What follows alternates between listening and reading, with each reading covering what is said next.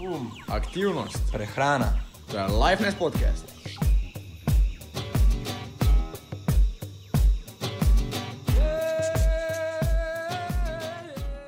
Dobrodošli in pozdravljeni v še enem zaspanem podkastu, z vami sem Blaž na drugi strani je.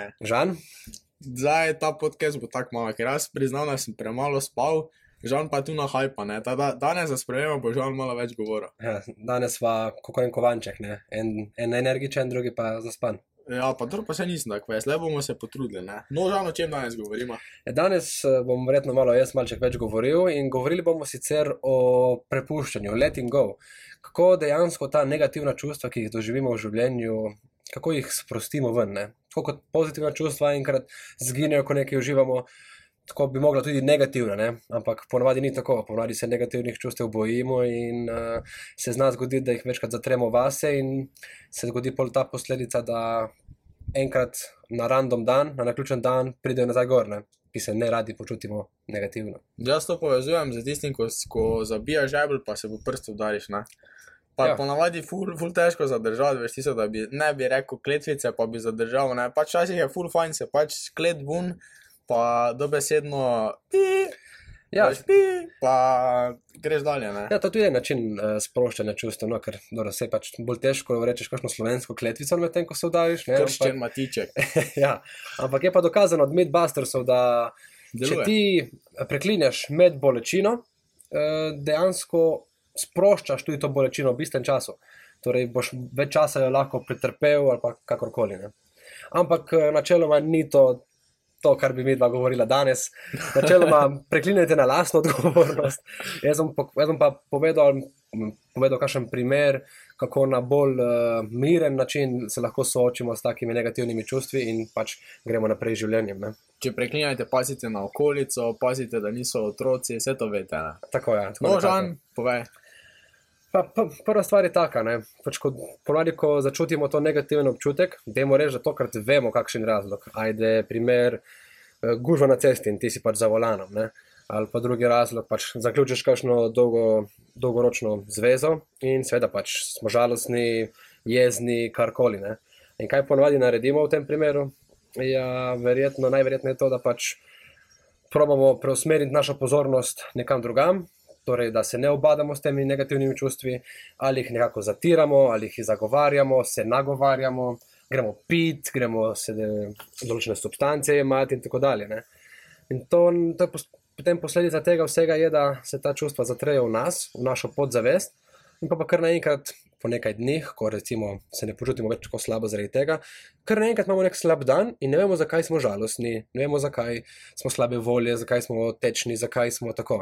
Ja, pač mi vedno kot ljudje pozabimo vzrok, ampak čustvo, ki se, ki se pa je v preteklosti zgodilo, ki smo ga zatrli, pa ostane notri v nas. Ne?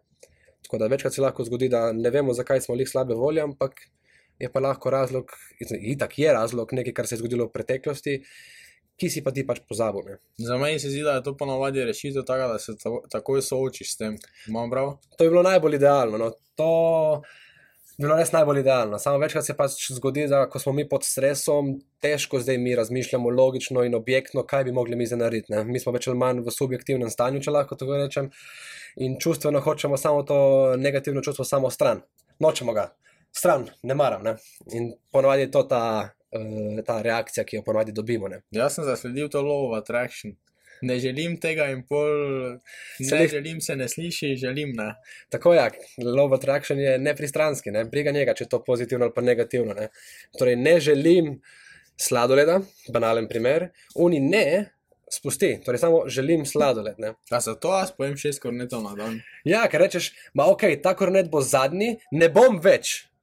Kar, kar sliši love attraction, bom več. A, vse kornete tam v škatlo. Sam pojemo. veš, pri meni je tako, ne, jaz si samo rečem želim, brez ne, ne, to potencirano, krat dva, ne. Pol gre cela škatla šesti Schwarzwald kornetov gelatissimo iz Mercatora, ko nič ne. Ja, eh, to ni bila eh, reklama, to je pač eh, free, ne, to ni bilo sponzorirano, tako da boste vedeli. V tokratni epizodi gelatissimo sponzorira Lifeness podcast. Uh, upam, da tega te ta gelatissimo, da nas mogoče kaj razvaja s kakšnim sladoledom. Pa spusti kakšne sladolede bek od sebe. Tako je. No, da gremo nazaj na temo. Uh, da damo primer, preden začnem razlagati, kako se lahko tega lotimo. Enostaven primer je recimo veselje. Ne? Ko doživimo nekaj lepega, karkoli, dobimo petkov v šoli, dobimo nekaj, kar smo si želeli. To pozitivno čustvo, kaj naredimo z njim? Dejansko ga sprejmemo in uživamo v njemu.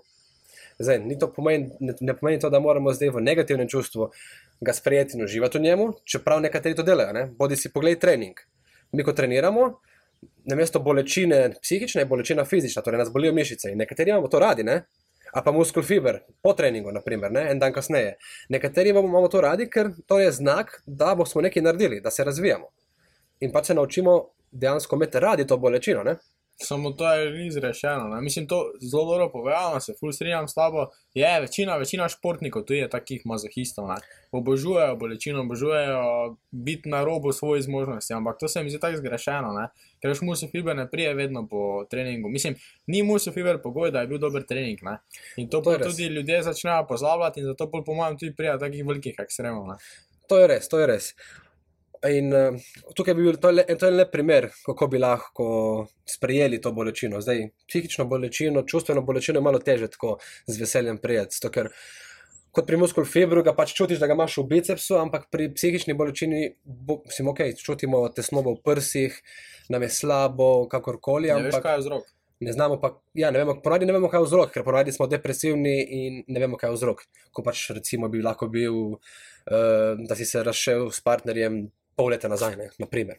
Ampak bi rekel, da je s tem se fajn so, soočiti čim prej, ne, ne puščati to za. Tako je, ja, tako kot sem napisal post, soočaj se z mrazom, torej soočaj se s strahom. Ja, to je dejansko ista stvar. Ne? Če se ti soočaš z mrazom, to pomeni, da ko boš potem bil izpostavljen mrazu, te ne bo zeblil. Isto je bilo tukaj, soočaj se s strahom, da naslednjič, ko boš bil spet izpostavljen temu strahu, te ne bo bilo strah, te ne bo tako bolelo. Torej, kako pa se mi zdaj soočimo s to ne, neznano bolečino, ki jo doživimo? En tak preprost primer bi bil, da se moramo prvo sprostiti, ne? torej se moramo nekam usesti, nekam uležti, kjer ni nobenega, mogoče kakšno bolj mirno muziko si užgati. Jaz sem furat japonske. In Tako pač, pač... tvoja majica danes. tako kot moja majica, ja, imam Dragon Ball majico, tako da zelo ponosno v Primarku sem dobil za 4 evre, če kdo za koga zanima. Današnji epizodi, Primark sponzorira. Gremo Danes smo dosti sponzorja. V glavnem, prva, prva faza bi bila ta, da se, začne, se fokusiramo na ta uh, občutek, na ta negativen občutek, ki ga imamo v sebi.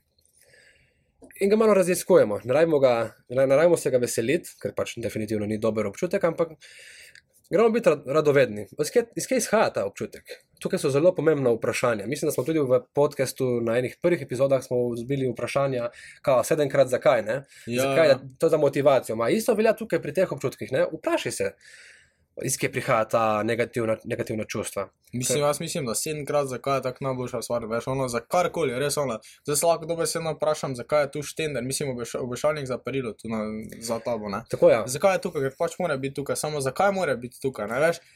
Vedno lahko priješ do konca stvari, samo če se upaš vprašati, pa raziskovati. Tako je, go deeper. Ne? Ja, Eh, Kar pa je zanimivo to, da ko smo sami in ko vprašamo to vprašanje na glas, ker je dosti boljše je, ko si sam sabo, vprašanje sprašuje na glas. Ne jih v mislih med, ampak vprašaj jih na glas, ker tako se pol avtomatsko to, vprašanje obrne v tvojo podzavest. In kaj se zgodi? Začneš dejansko analizirati in občudovati, ne na lep način, ampak opazovati to čustvo, ki je. In bolj ko ga opazuješ, bolj ko se sprašuješ, da jim reči, primer, zakaj me tukaj boli v prsih, kje me boli v prsih, zakaj me boli. In ni odgovora, ampak počakaš na odgovor, vprašaš še enkrat, zakaj me tukaj boli, zakaj me tako boli, kaj, to, kaj je to? mogoče občutek? malo spremeniš vprašanje tudi. Tako je, ja, lahko vprašaš isto vprašanje, spremeni ga, važno, da vprašaš. In po vsakem vprašanju boš čutil, da ta napetost, ki jo čutiš, začne počasi pojenjati. In to je tista stvar, ključna, ki se, ki se moramo držati, da nam bo kasneje boljše. Da damo temu negativnemu občutku pozornost, ker še vedno tako kot otrok, ki išče pozornost in se obnaša grdo, tako ta občutek pač išče pozornost, da ga lahko rešimo. Ne? Primer prej, ko sem rekel, pač na pozitivnih čustvih uživamo, zato tudi pol grejo enkrat. Ne? In če bi isto nekako uživali v narekovajih v negativnih čustvih, a pa da jim damo vsaj pozornost, bi ravno tako ob nekem času samo šla. Ker če pomislimo nazaj na nek lep moment, pač vse je bilo lepo, če pomisliš, ampak nikoli ne boš doživel točno tako, kot je bilo takrat. Če pa pogledamo na kakšna bolečin, na kakšne dogodke, ki pa jo opisuje bolečina, pa dosti krat, ko se spomniš na tisti čas, ti ta, ta bolečina dejansko zelo približa, isto kot si se takrat počutil. In tukaj je ta problem, zato ker ga zatremo, ga ignoriramo. In če bi, če bi se lahko takoj, eh, bi rekli, osredotočili oziroma dali pozornost temu čustvu, bi ga lahko dosti hitreje rešili in ta throwback na bad feelings se pol ne bi pojavil. Ne. Pa jaz mislim, da to je še ena taka ful, taka zanimiva stvar. ne. Ja. Če mi takoj rešimo s tem, pa pogruntamo, kje je bil problem, mislim, kako smo mi ta problem v bistvu rešili, kako ga rešujemo.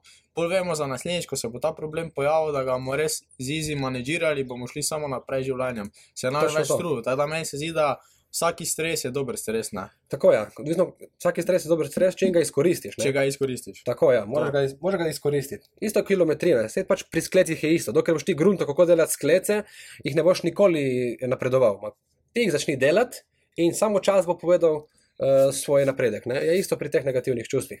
Pusti ti uh, zatiranje, pusti ti ignoriranje, uh, kako jih boš rešil. Loti se ga reševati in enkrat se bo zgodilo, da bo ta občutek šel. In pa bo prišel drugi in bo tudi ta šel. In kilometrina bo potem naredila svoje, da bo stres skoraj izginil iz svojega življenja. Zdaj se zdaj najde fulovro prispodobo, že če smo na morju, ne? Okay. Ne na plavaj na suha, ampak se vrži v morje tudi, če ne znaš plavati, pa pogrunta, kako se plava. ne. Točno tako je. Ja. To je bil en dober tak primer. Samo ne pregloboko, da pač ne utopiš, da se ne utopiš. Ne? Ja, to zdaj pazite. Ne, ne, ne kdo bo rekel, ja, Life and Podcast sem poslušal, pa si se utopil, ne, mislim. Throw my kids in the water, he drowned. Ja, Instruction more unclear. pa, da, da se vrnemo, zdaj fulen dober kvot, ko ga po mojem, jaz dal na moj post, ga že zdaj najdel, ne. Reče se mu disconnect reconnect, ne. Če že slišal to, Točno, ne. je točno To se tako. mi zdi taka stvar, ko ful prevečkrat pozabljam, ker smo v tej zgodbi. Ne? Pol imamo ta strah, smo v tej zgodbi, ta zgodba se odvija, mi imamo neke iluzije, ok, može se niti ne zavedamo. Ko bi se mogli samo diskonektati od zgodbe, malo ok si reči, ok, le, nime več v tej zgodbi, konec, malo objektivno pogledati, kaj si zdaj na to mislim, pa se rekonektati. ne. Veš, tako imaš v igrah, ponovadi, ko si se diskonektal, pa rekonektal, je boljši internet. ne. Tako nekako je. Dejansko, ko smo mi pod stresom, zelo, zelo uh, razmišljamo subjektivno. Ne? Zle- Razmišljamo s čustvi, ampak s čustvi mi ne moremo reševati čustvenih problemov. Ne? Zato pa pač moramo dati vprašanja, ker z vprašanji mi preklopimo možgane, da iz čustev začne razmišljati logično, ne? ker pač na vprašanje ne boš ti čustveno odgovoril. Ena plus ena je dva, to je logika. In ko mi obrnemo naše razmišljanje na logično, ta čustven del dejansko kar zgine. In ko si svoje težave pogledaš objektivno, na logičen način in si lepo odgovoriš, dost, ta problem dosti hitreje gre mimo. Vse, vse veš, kako je ponadi problem.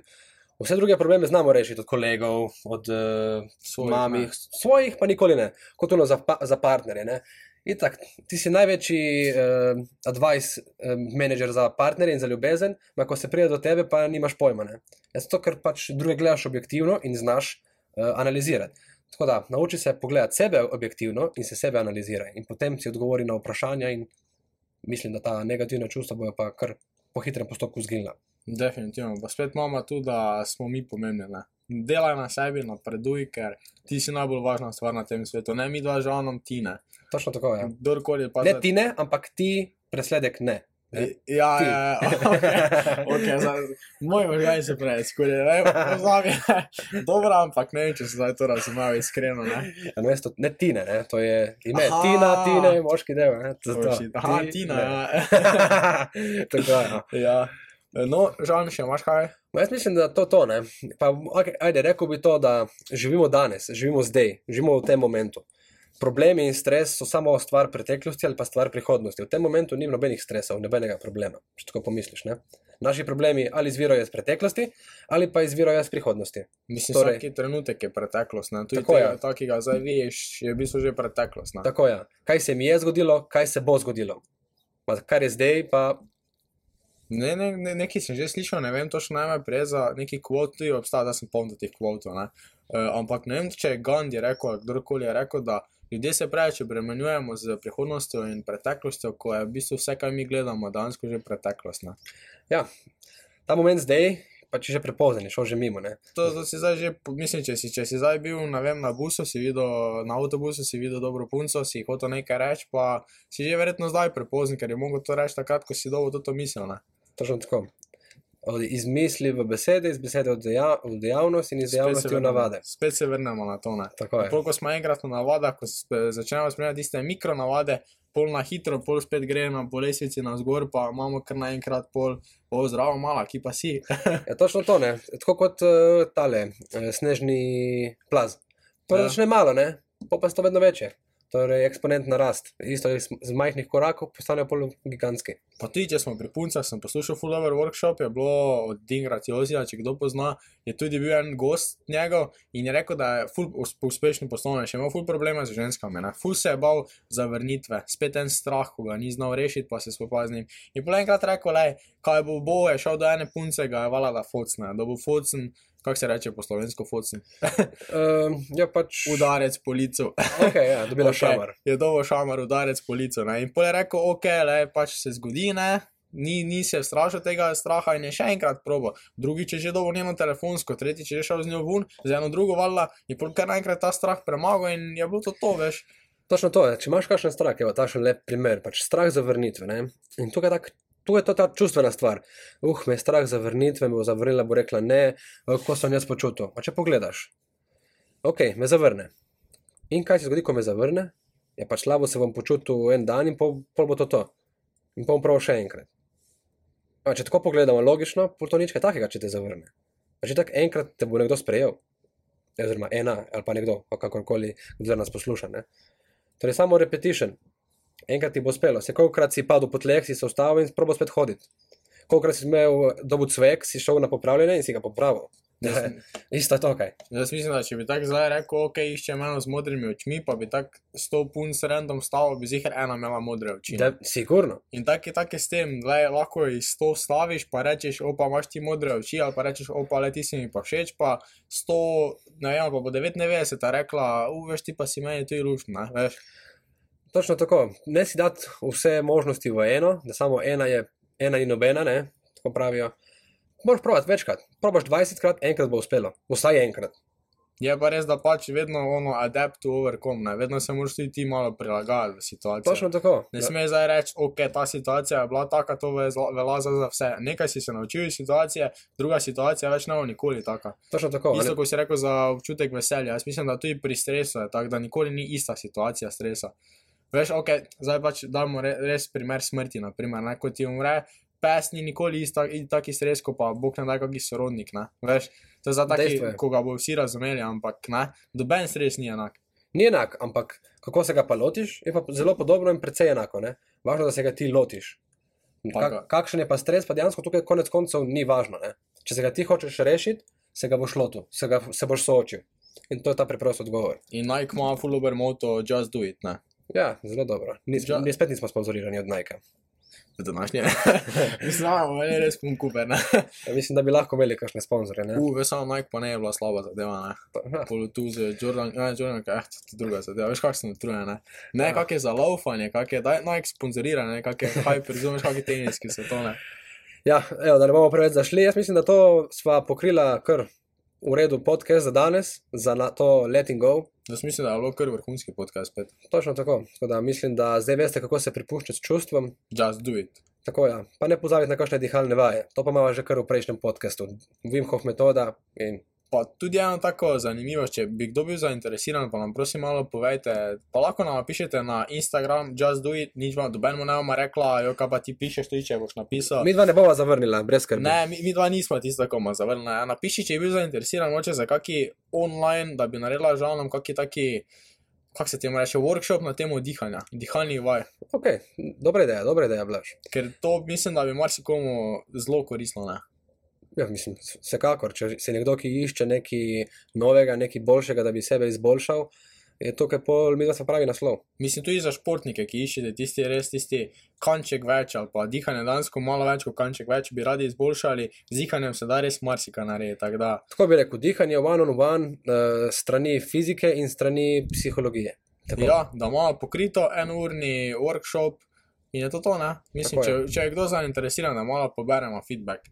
Tada mislim, da je za današnji eh, podcast to žan. ja, to je to. Prosim, sponzorirajte nam na Primark, Nike, pa kaj smo še rekli, Gelatis. Želatisimo, ja. To pa je Šeraj- pestra Šerajte druščina. nam podcast, kjerkoli želite, samo še rejte ga. Lajkajte, komentirajte, lahko dajte tudi eno zvezdico, naj dva ni strah, ne, mi doma rekla just do it. Ne maramo zavrnitve. Dejansko, če nam date eno zvezdico, pa vsaj napišete, zakaj, bo vsaj prebrala in analizirala. Samo res ne dati eno zvezdico, pa pač ne napisati, zakaj ne. Ti, če Ja. ja. daš eno zvezdico, argumentiraj pa napiši, z največjim veseljem ti odgovorim, pa te podignem zvezde, samo ne pa za ene zvezdice dati, ne. Tako je. ker naj usražiš. Ta, za ta podcast je to, to, zdaj pa gremo jesti, ne. Dobro, tako je. Do naslednjič, čau, čau. Adijo.